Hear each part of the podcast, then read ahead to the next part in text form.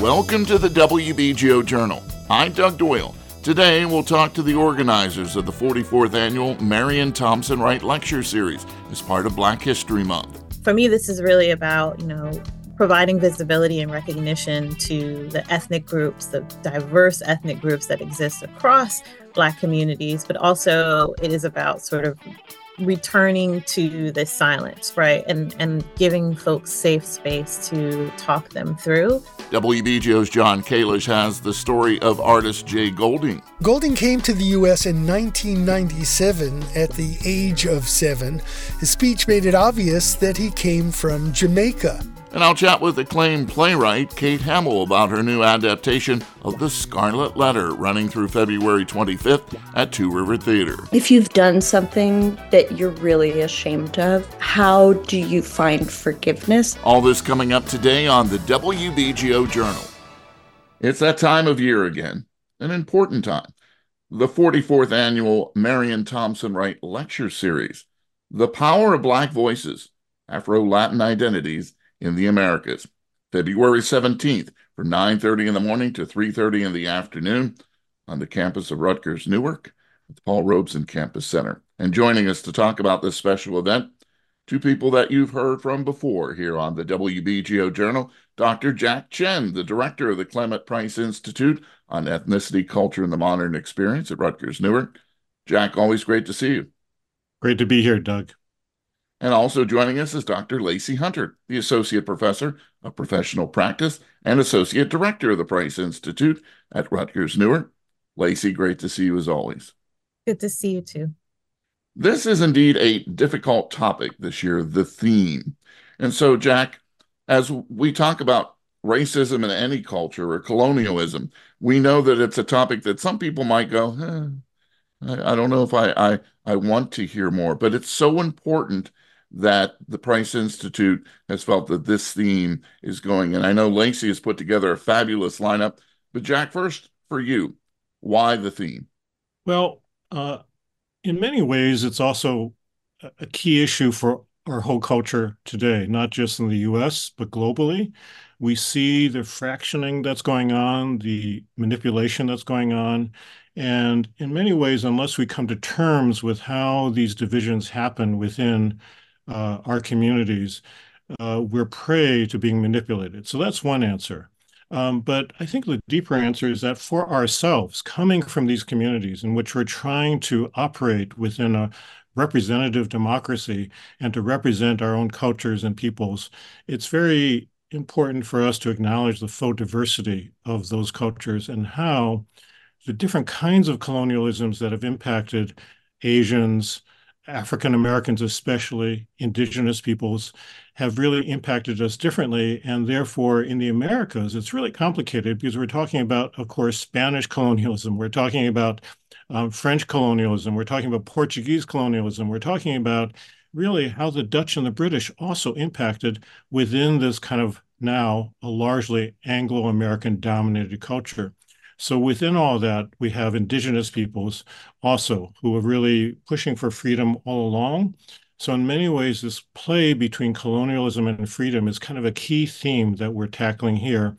And in many ways, this issue of how Afro Latin Americans can begin to represent themselves, but also deal with the racism and colorism that has been happening within that culture. But that's true for any culture that you know, certainly I come from and any culture I've studied as well. Lacey, before we talk about the the wonderful lineup of guest speakers you have, I want to get your thoughts on this too when it comes to the theme. To ignore certain things that we should be talking about is not good. And the Price Institute has always brought to the forefront issues that need scholarly looks at these type of issues. Tell us about the theme for you. Um, you know, for me, this is, um, I call these cultural silences, um, you know, ways in which we've learned just not to speak about things that are uncomfortable, things that force us to take accountability for our own, you know, harmful, intentionally or unintentionally, um, actions. And for me, this is really about, you know, providing visibility and recognition to the ethnic groups, the diverse ethnic groups that exist across Black communities, but also it is about sort of returning to the silence right? And and giving folks safe space to talk them through.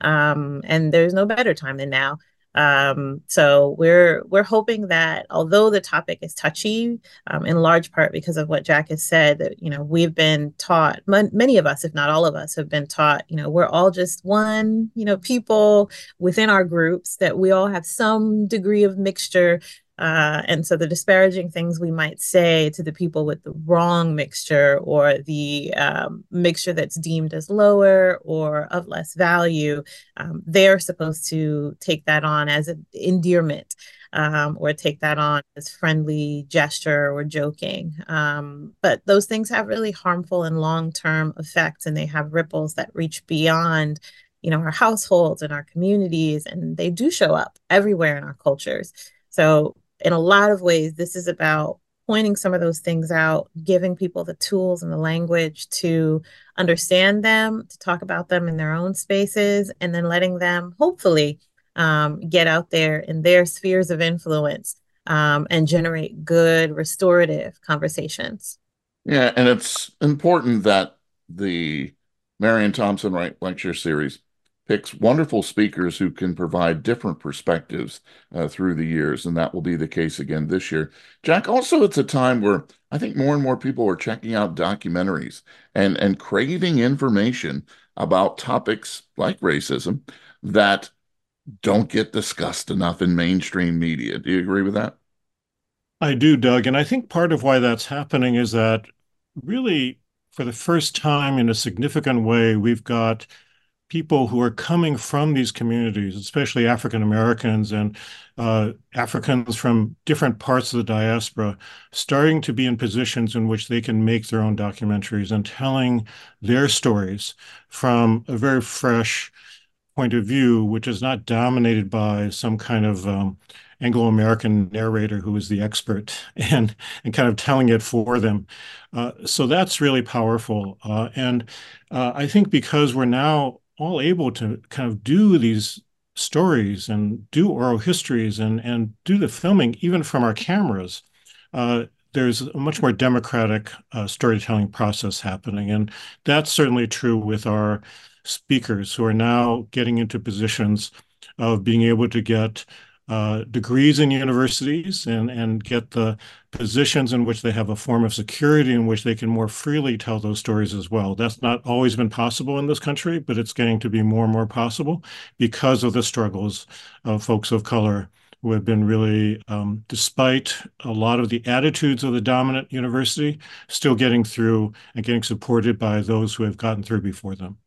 What a great point that you, you need that almost that status right? To, to become the scholar that that people can say, oh yeah, well I need to listen to this person. That, that's a great point. So let's start off with maybe a, a couple of the speakers, Lacey, that you're excited about for this event on February 17th. Um, well, I'm excited about all of them, but I will I'll start with uh, Nodia Mena, who is a cultural ambassador, a linguist, um, educator uh, of Garifuna descent. Um, the Garifuna people are they are the descendants of West African enslaved communities originally, um, you know, held in the Lesser Antilles, so the Eastern Caribbean, those smaller islands, uh, places like St. Vincent. Um, over generations of, you know, contestation between the British and these communities, um, the British realized we cannot control these people. These islands are too small. Um, we need to get the rebellious folks out and disperse them. So it's actually sort of a diaspora or a spreading of people within a diaspora.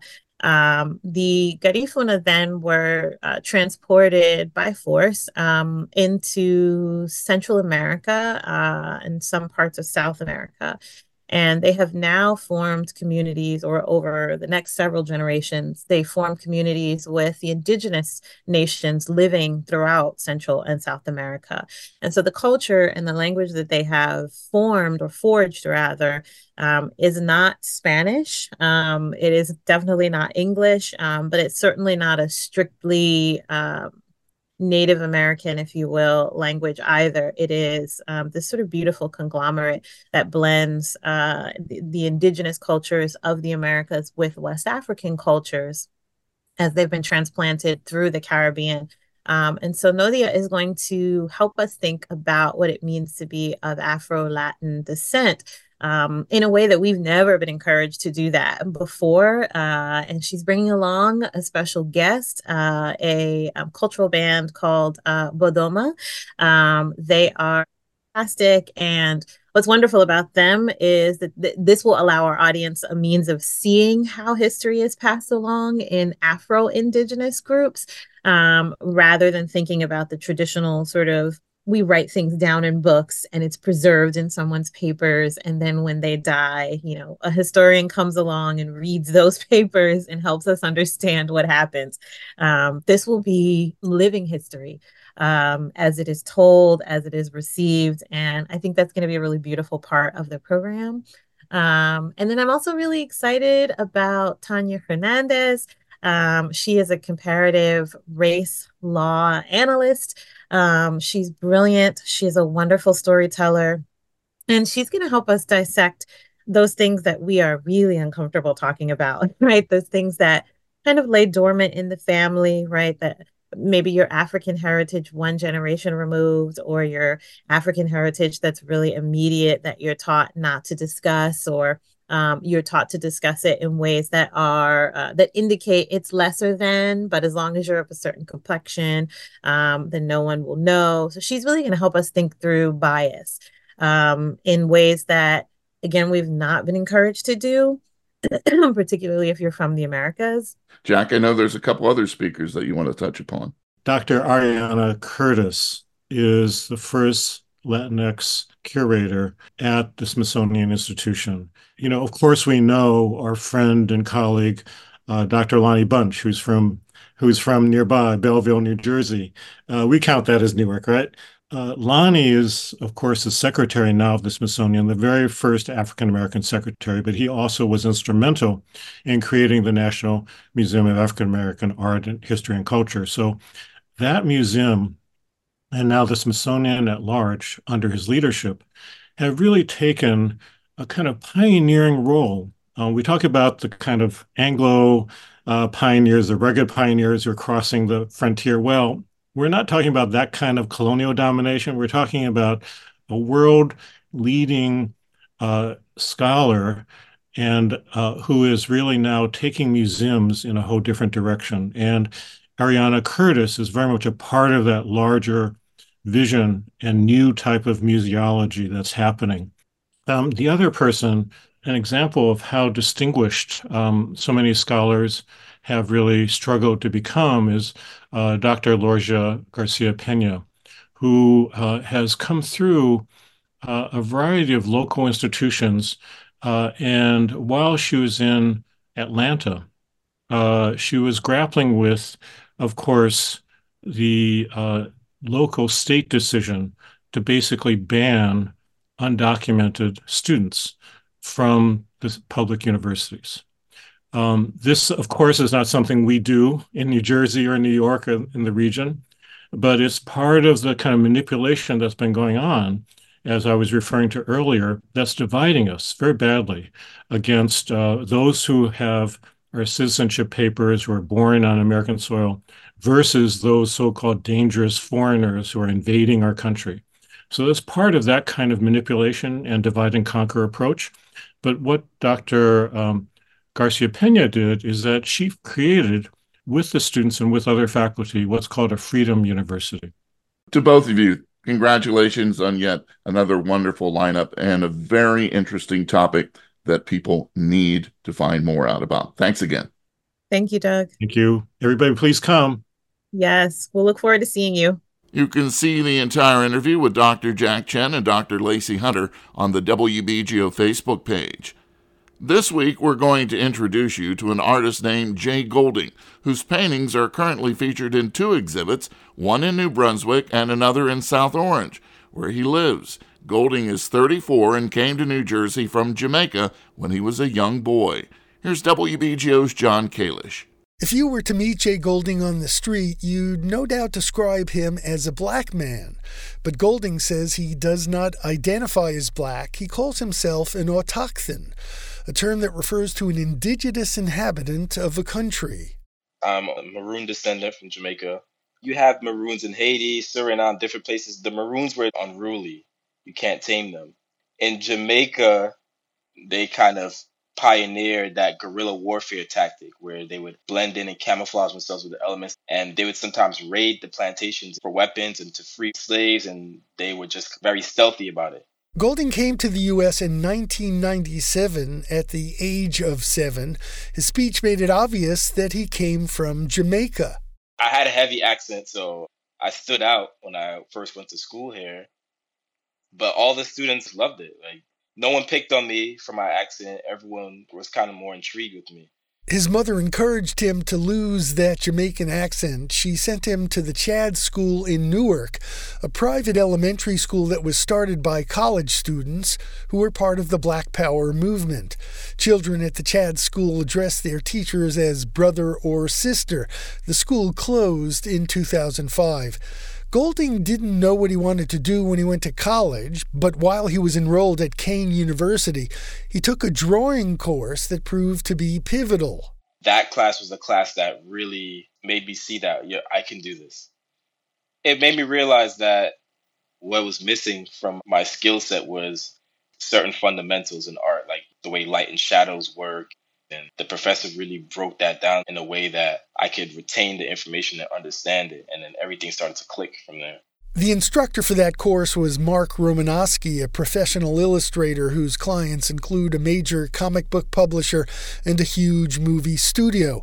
Romanowski hasn't been in touch with Golding for more than 10 years, but after looking at images of Golding's paintings online, he had high praise for his former student. You know, I always say to my students every year, one of the greatest compliments for me would to have one of my students come back and someday teach me something. And I think Jay is well on his way of doing that. I think Jay has worked really hard to create some great works of art. Jay Golding is a figurative painter. Many of the people in his paintings are wearing masks. Often, Golding paints symbols on the masks or the bodies of the people in his paintings. Sometimes there's beforehand research into the mask that I do to find out what the mask is used for, whether it's for fertility reasons. But then there are other times where I feel really drawn to the mask and I just create an image without knowing what that mask is about first. And then later on, I might find that the mask actually kind of already aligns with the thought. So there's like a marriage that happens between intuition and planning. During the pandemic, Golding spent more than a year outside the country, traveling to Mexico, Belize, and Jamaica. The trip, he says, has shaped his recent work. His style is a blend of realism and expressionism that shows off a palette of vibrant colors. For me, as a curator that is particularly looking at African, Caribbean, and African American artists, color is their signature. They are not timid about it, and they shouldn't be. Curator Atim Annette Oton selected one of Jay Golding's paintings for an exhibit on contemporary African spirituality. I think that every artist is always trying to tell a story. In his work, I see stories that are historical, stories that are contemporary, I want to document people, but I also want to document a particular moment and then reinterpret that moment on canvas. The Contemporary African Spirituality Show will be up through April 7th at the Herb and Millie Iris Gallery in the South Orange Performing Arts Center. There are three Jay Golding paintings currently on display in a group show at New Brunswick's Above Art Studio. For the WBGO Journal, I'm John Kalish. The world premiere of Kate Hamill's The Scarlet Letter runs at Two River Theater in Red Bank through February 25th. Hamill is best known for adaptations of classic novels, and in 2017 was named by the Wall Street Journal the Playwright of the Year. And joining us now on the WBGO Journal is playwright and actor Kate Hamill. Kate, great to see you. Hi, so pleased to be here. The Scarlet Letter. Mm-hmm. Remember the first time you read that? You know, I do remember the first time I read that. I um I had I was assigned it in high school and I went to a very conservative, pretty much abstinence only education high school. So when I tell you I did not understand what the book was about, I was a bit of a sheltered teenager. I had no idea what was happening in the book the first time I read it. So I remember reading it the first time, but rereading it with an eye towards adapting it, obviously, I was a little bit less sheltered. Most of us have read or seen some films or movies. The Scarlet Letter. Hester Prynne, the classic tale of courage, dares to strive for a better life for her and her daughter.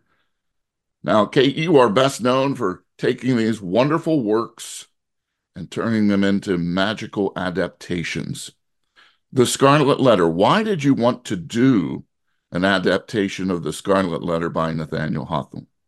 Uh, well, I was really, in general, I'm really interested in um, uh, creating new classical works for the stage because I feel like these classics are cultural touchstones for us.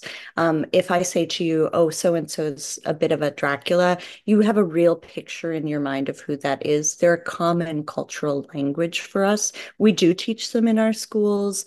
Um, so I think that they're really powerful on stage to re examine what a hero or a heroine's journey is and what those stories can mean for us today, as opposed to a novel, which once written, the reader may change, but the, the novel itself does not change. A work of theater should always be a sort of ephemeral thing that is changing and meeting the moment. So I've done a bunch of classics, but I was especially interested in doing the Scarlet Letter um, because I was interested in unpacking the sort of cultural legacy we have in America of misogyny and uh, a fear of women's sexuality and a fear, a, a want to control women's bodies um, with the sort of moral panic that a woman's body that belongs only unto herself is dangerous to the rest of the society. And I think that is something that we have inherited very deeply in our structures from the Puritans. And on a broader scale, I was really interested in unpacking a story about if you've done something that you're really ashamed of, um, how do you find forgiveness? And I think another thing, um, not only from yourself or from whatever higher power you may believe in, but from your society. And I think another thing that we've inherited from the Puritans is uh, we don't have great paths to redemption in our society. If you've done something bad that cult, you know, everyone's shaming you for, sometimes rightly, I don't know that there are a lot of ways for you to re-enter and be reintegrated and be rehabilitated.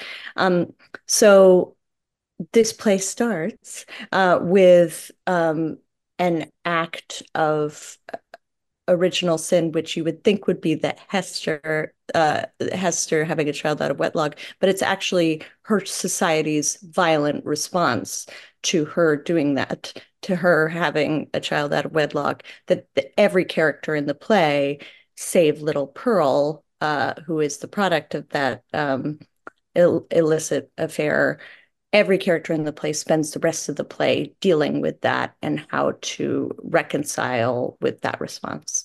So I thought it was really rich, interesting ground and one that save, you know, the Crucible, um, some newer works. I, I think sometimes we have not quite unpacked that. I think we think of the Puritans as them, but really the Puritans influence a lot of the world we live in in America today. Well said. I, you know, I love your thought process and the fact that the original was set in Puritan Boston, Massachusetts, mm-hmm. I don't want you to give away too much because, you know, an adaptation, that's part of the fun of it when you go. But what Yeah. can you tell us about what you bring new to the Scarlet Letter? Uh, well, I always think of adaptation as a collaboration between myself and another author who is sometimes currently dead. Uh, Nathaniel Hawthorne, as some people may know, actually wrote um, this book uh, a couple of centuries after the events in the book. So he himself was writing a sort um, an act of fiction two centuries earlier uh, because his own ancestor was set. Um, uh, was involved in the prosecution of the Salem witch trials, and he carried around a lot of guilt about that.